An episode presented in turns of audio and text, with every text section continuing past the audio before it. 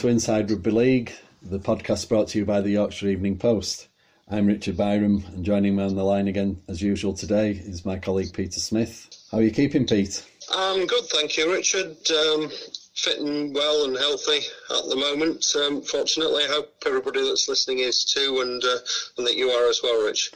I am, thanks. Yeah, yeah, everything's well over here. And again, to echo Peter's thoughts, I hope everyone else is well out there. Seventh week of lockdown, and it doesn't look like it's going to end anytime soon. No, it doesn't, does it? The big problem at the moment is remembering what um, what day it is. Every it day is. seems to, to merge into the other. Um, but rugby league wise, there's been a little bit of news since we last spoke, um, with the government reveal, revealing its 16 million pound emergency loan to the RFL. Yes, which is is basically designed to um, to keep the sport and individual clubs alive. The situation has got that serious that they've um, they've had to rely on on this money. Um, it's I've got some reservations about it, but you have to say well done to the RFL for the effort they put in to getting this money. Um, I know Ralph Rimmer has been speaking to the government on a very regular basis right since the start of this crisis, and all the work he's put in has paid off. Um, the RFL, as an organisation, and, and Rimmer as an individual, get a lot of criticism, and at times that's justified. But I think you, you know you've got to take your hat off to them for the effort they've put into this. Um, and and there certainly is a, a dialogue between the, the, sport and the government, which can't be a bad thing, can it, in, in a crisis like this? But as I said, do have some reservations about the loan. Um, and it's certainly not going to solve all the sports problems. No, probably give them some breathing space. I'd agree with you that they've done a superb job of getting the money because you could see a situation maybe in a few weeks' time where some sports and organisations and businesses are going to be told the well's running dry and I'm very sorry, but you're not getting anything or you're not getting the amount that you need. And in that regard, um, for rugby to get in so soon, a sport that's viewed as probably a minority uh, and perhaps in certain areas unfashionable compared to others, you know, at least they have got some kind of cushion that they can apply to clubs if they need. Well, obviously they need the money; it goes without saying. Um, so, to again agree with you, the RFL on this occasion have done a great job. Uh, Ralph Rimmer seemed to be in from the start with the ministers concerned, and uh, obviously all that hard work and groundwork that he put in back then has paid off now. That's um, that's right. I think suddenly rugby league's become important to this government. I mean, a lot was made during the election campaign last December, wasn't it, about Workington Man and yes, supposedly yeah. these, these disaffected Labour voters in traditional Labour heartlands. Um, and by the looks of the results, um, with quite a lot of places you, you just associate with Labour uh, going over to the Conservatives, um, it's it, it means that the government gonna are gonna have to listen to um, to communities in the north, um, areas which maybe you could argue have been ignored or sidelined a little bit in the past. Yes. So from a rugby league point of view, um, taking politics out of it, obviously that that is an advantage rugby league has got now. Um, my reservations are, are, are, varied. I mean, one of one of them is the fact that it's a loan. Yeah. Um, we don't know the terms of the loan or when it has to be paid back or whether it's interest free or what the interest rate is or anything like that. That's been kept confidential. But obviously, a loan has to be paid back, and you just wonder how clubs are going to and the sport is going to manage to do that. I mean, whether it's it's being couched as a loan, but yeah, that will be written off in the future. I don't know, but clearly you don't want clubs getting themselves deeper into problems um, by taking taking out loans now. So that's that's a concern. Obviously, the the money will come in very handy. It's not going to solve all the problems, though. As I as I said, 16 million pounds is a lot of money um, for a sport like rugby league, but the the depth of the crisis um, is is probably even greater than that we're we're seven weeks or so in. There's no sign of the sport returning, um, and when it does return, as, as we've discussed on here several times, it's almost certainly going to be behind closed doors, Yeah. which isn't going to generate any much or any income. There might be some sort of TV deal that, that can maybe do that, but um, I think it's taken maybe a little bit of the immediate pressure off, but but this is still a very si- serious situation for um, for the RFL and for individual clubs. Indeed, I was reading a interview yesterday with Michael Carter, the Wakefield Trinity chief executive, and he was pretty much um, in the speaking in the same terms as you, in- in that it was great that the money had come in, but there were a lot of um, unknowables still about the terms of how to get the money and how much interest they'd be charged and how long it would be paid back over. And his worry, of course, was to take out a loan today. Um, the money might not last for the period that they're not, you know, getting any other income, and then they're saddled with another debt, maybe for five or ten years down the line. Yeah, Um, exactly, exactly. And they also um, a lot. Most clubs have got staff, virtually all the staff and players on furlough. Yeah, And that, that scheme is due to expire soon, so there'll be a lot of concern about that. I, I mean, I don't know what um, what the government will do about that. Hopefully, it'll be extended because rugby league's by no means alone in this. A lot of lot of businesses have, have taken advantage of the uh, job retention scheme. But if that were to go and um, the the shutdown dragged on much longer, you'd inevitably be looking at a lot of redundancies. Um, clubs are, are cost cutting as much as they can at the moment. Yeah. They're trying to protect jobs, but that might not be possible in the long term, certainly without government support. So that's another concern. Um, and I think, as I've said, inevitably when the sport does come back, it's going to be behind closed doors. If they can get um, get back at all, there'll have to be some sort of exemption for um, for from the um, the the ban on mass gatherings. Yeah. Obviously, you can't have a rugby league game if um, if you only two people are, are allowed to gather. So that'll have to be lifted, or um, the sport will have to be given an exemption. And then there's the concern about what happens with players. You can't socially distance during a rugby game. Obviously, it's a contact sport. Um, I should imagine some players will have concerns about their own well-being and, and their physical and physical safety, and, and that has to be taken into consideration. I don't know what would happen if the sport resumes and then a player tests positive yeah, for COVID 19. Would the sport be able to continue then? That's all stuff that's going to have to be ironed out before we get any more rugby um, played this year. People still are confident of the season going ahead, but time is passing. We're into May now.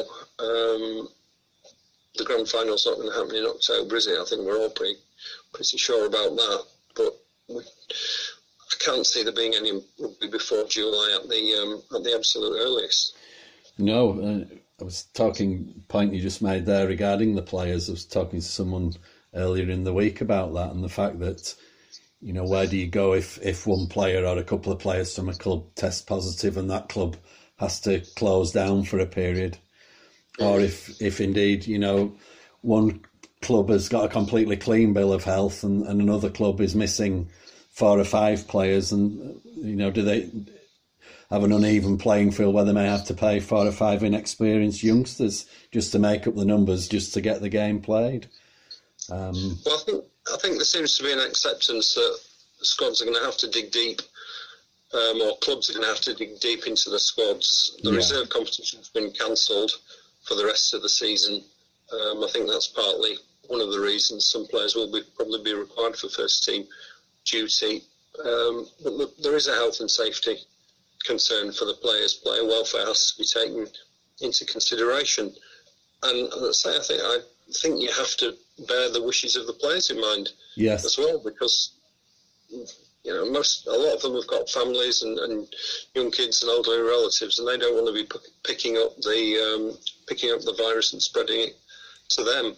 So um, certainly a lot of discussions lie ahead over the next um, the next few months. Yeah, yeah, I would agree with all of that. Um, again, I know we keep coming to this pessimistic view, but really, it's hard to see a way back at all at the moment. Yeah, it's not a pessimistic view, Rich. It's a it's a well realistic. realistic. Yeah, yeah. Sorry, wrong choice of words. Yeah, I'm sure people at clubs and, and, people involved in the sport, and probably most fans would would have the same the same opinion. Um, so it's still worrying times. I think we should talk about something a little bit more cheerful. um, it's start of May, and, and yes. which used to be Challenge Cup final time. It did, yes. It? And we were talking off air before we started. Um, I believe it's a significant anniversary of your um, your first rugby league game. Is that right? It is indeed. It, it wasn't my first game, but it was my first trip to Wembley 41 years ago today, on May the 5th, 1979, mm. uh, when Wakefield Trinity played Widnes. Um, yeah. My, first game actually was the semi final against St Helens. And um, just before we came on air, I just had a quick skim through the highlights on YouTube of that game. And I know that Wakefield had won it late on, but I didn't realise it was really was with the last touch of the game, Andrew Fletcher's try um, which sent them to Wembley. Um, it, was one of those funny days. Um, my uncle and his friend had taken me to the game. I'd never been to see a rugby league game before, and the interest from my point of view really was that Paul McDermott was playing for Wakefield uh, in the semi against Saints, and his brother yeah. Brian of Leeds Rhinos fame was it was in the year below me at school, so there was a, a lot of interest in the school, you know, about how Paul McDermott would do and how Wakefield would do, obviously and um, they won. And then afterwards, my uncle said to me, "I wasn't going to tell you in case of loss, but if if we won, we'd agreed we'd go to Wembley." So, so off we went. Um, the crowd of ninety four thousand there that day, apparently. yeah, is... those those were the days. I mean, I was actually yeah. at that game. It was, it was my second Wembley, and after seventy nine, I didn't go again till the till the nineties. But the, the one thing I can remember about it is that it was nil nil at half time. It was, yeah, yeah. That was the thing. Um, I've often said to people down the years, I can't remember a great deal about the game itself, but what I, what I'll never ever forget is it was nil nil at half time, and David Topliss won the Lance Todd Trophy. Mm. excuse me, tripping over my own words. A Lance Todd Trophy, um, which again was quite unusual to be on the losing side and win a, win the trophy. I think you'd be fair to say. Um, yeah, that's that's true. Although the previous time Wakey were at Wembley in '68, um, Don Fox did, didn't he, in a losing team? He did, yes. Yeah, despite the famous last-minute miss, uh, he'd already been chosen, hadn't he? And people yeah. said rightly so, regardless of that one blip at the end of the game there. Mm. But yeah, yeah, it was a it was a great day out, and um, saying one I've never forgotten. Probably my even probably could have been my first trip to London. I remember going down on a one two five train, which was a, a brand new novelty then as well, and travelling on the Jubilee line, which had only just opened. So they were two other firsts from the day, and uh, something that rugby league followers will know well. Bumping into people from Wakefield that you knew, but in a completely different context, you know, and it was uh, the man who ran the shop near my uncle's house, you know, he was someone we bumped into, and fans of other clubs, of course, as well, who just go down for the day out and mm. pick pick which team they're supporting. Uh, I think, as we discussed the other week, I'd watched the finals in '77 and '78 involving Leeds with the David Ward connection, and yep. I think similarly to you, I think the next time I went to Wembley after '79 was in '99 uh, with my colleague Steve Heptinstall, or our colleague Steve Heptinstall, to see the Rhinos beat London. Mm. And, yeah, uh, yeah. Another thing from that day in '79, Steve's younger brother Lee played in the schoolboy uh, game before. All these little things you find out years later. Yeah. Um, yeah. another friend of mine, Mark Tolson, he he played in the game beforehand as well for Wakefield Schoolboys, and Mark was in the juniors at Wakefield and then played for Donny and a couple of other teams later on in his yeah. career. Yeah, those are sort of the still the, the golden age of Wembley Cup finals, wasn't it? Where yeah, you got a huge attendance, like you say, ninety odd, ninety eight thousand sometimes. Um, everybody in the game went, regardless of, who was in the final. Yeah. If you were a, if you were a, a Huddersfield fan or a Batley fan or whatever, you'd still you'd still go even though your team wasn't um, wasn't there. And we've lost that. It was a grand. It was sort of a, the North's grand day out, wasn't it? Yes. A little bit, and and, and I think it's a shame that that's gone, and, and I don't think we're ever gonna gonna recapture that. That sort of started to die in the the early nineties. I think um, I don't think Wigan's dominance probably helped No. really, and then obviously the switch to summer rugby, the introduction of the grand final, and the move of the Challenge Cup final to August, although it was going to be July this year. Um, I don't think those things have have helped either. The competition's certainly not what it um, what it used to be. No, I mean, as we discussed, I, I didn't I, go to Wembley again for 20 years, but in the sort of mid 80s, when I was allowed to go to the pub, um, our landlord was Kevin Harkin, who had played for Wakefield and Hull and York during his career. So the Challenge Cup final, even then, it became a bit of an event day in the pub where you know everybody would go down and watch the game, regardless of who was playing, and you know the bit bit of food on and that. But again, it, it kind of kept that group feeling together. It didn't really matter which team you liked as an individual. Everybody was in, you know, watching the game, you know, and it was it was all part of it. And yeah, then- we've gone from we've gone from ninety thousand attendances, haven't we, down to down to the sixties now. I mean, thirty, a loss of a third of your crowd is it's it's concerning and It is. It's, it's sad for for the sport.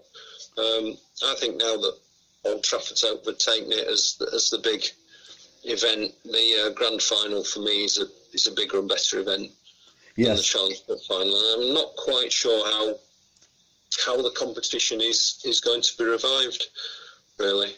Well, I mean, having said all that, wouldn't it be great to see a club like Wakey, who haven't been there for so long, uh, getting back to the, the final? I mean, that would be perhaps something that, that would go a long way towards um, reviving interest in, in the city. There's a lot of lapsed Wakefield fans living in the area, and maybe a, a good cup run all the way to the final and, and winning it once they got there would, would maybe reverse that trend a bit. definitely. I mean, that's I've discussed this with you many times. That's always one of my hopes every season that Wakefield could get a, a decent run and get back to Wembley. And what a shot in the arm it would be for the city, but also for the sport to have a, a different team.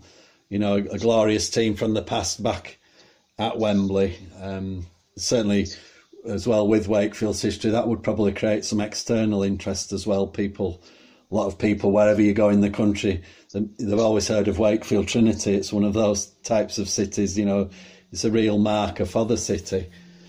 And um, you know, it, that day was a, a brilliant day out. And when I was just watching the semi again there, when Fletcher scored that late try, lo- and I probably they wouldn't do it today, but loads of people ran on the pitch in, in delirious excitement and then ran off again, as they do. And you just think, well, that was only 11 years between Wembley finals. This is 41. Imagine, you know, the uplift and the interest and that would come if they could manage to do it again. And the way the draw is now, maybe you know they nearly they've got to the semis a couple of times, haven't they? And just fallen at the final hurdle. It is open for a, a, a smaller club, shall we say, to, to go all the way. Well, it is because if, if you're a Super League team, you don't have to win that many games to get there. And No. Wakey have gone in a, a round earlier than most Super League clubs this year because they finished in the bottom four last season. But it's it's very doable. Um, they'll certainly have to play better than they did in in their first game Yeah. a couple of months ago when they were. I wasn't actually there, but um, by all accounts, they were pretty lucky to beat Bradford Bulls. Yes, Um, but it's a big incentive, and when when the sport comes back, we don't know what sort of form teams are going to be in. Um, whether they're going to be um, players that are going to be back from injury, players that were in form might be out of form, players that are out of form might be in form. Um, but Wakefield, the draw's been kind to them so far. Home matches against low division teams, so you know, I don't see any reason why Wakey couldn't um, with a bit of a fair wind behind them, couldn't get to Wembley this year, and, and that that'd be good for the competition as well because you want different um, different teams there. It was good when Cas got there. The other year, it was good when Hull got there. Catalans winning it gave the competition a shot in the Yeah. arm. It, it needs that sort of unpredictability about it rather than the same teams appearing every year. And I do think as well, uh, as you suggested earlier, that if Wakefield got there, then there would definitely be a lot of old timers dusting off their scarves and, and heading d- down to Wembley. You know, I, I don't think there would be any worry that they wouldn't take a good following as well. Um, Yeah, yeah, I agree. one other thing that might interest our listeners about that particular run to the to the final, Peter, Wakefield got all the way there by scoring 45 points over four rounds, which was I found an incredible stat. 45 points in Yeah, total. yeah. They beat Featherstone first in, uh, in round one, 10 7. Then they put 19 points on Oldham in the second round, 19 7. Then they beat Barrow 8 5 and Saints 9 7.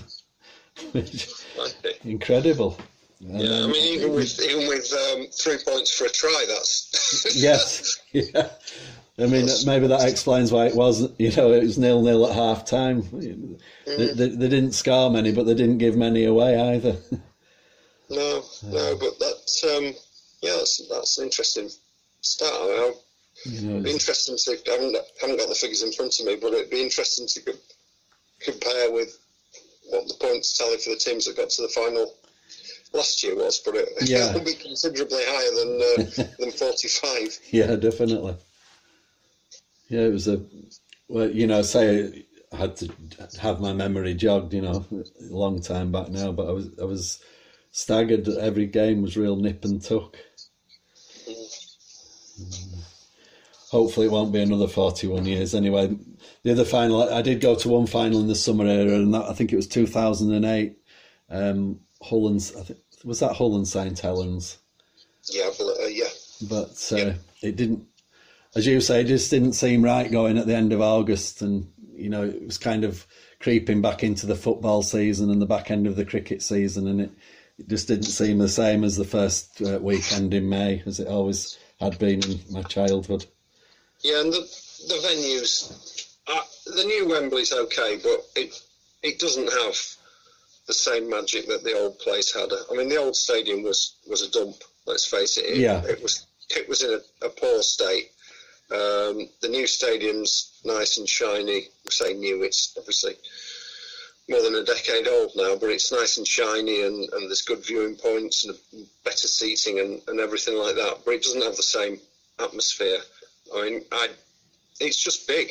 Yes, Um, to me, it's not. It's it's just a bigger version of, of grounds you get like um, at, at new football grounds or Yeah. seated stadiums.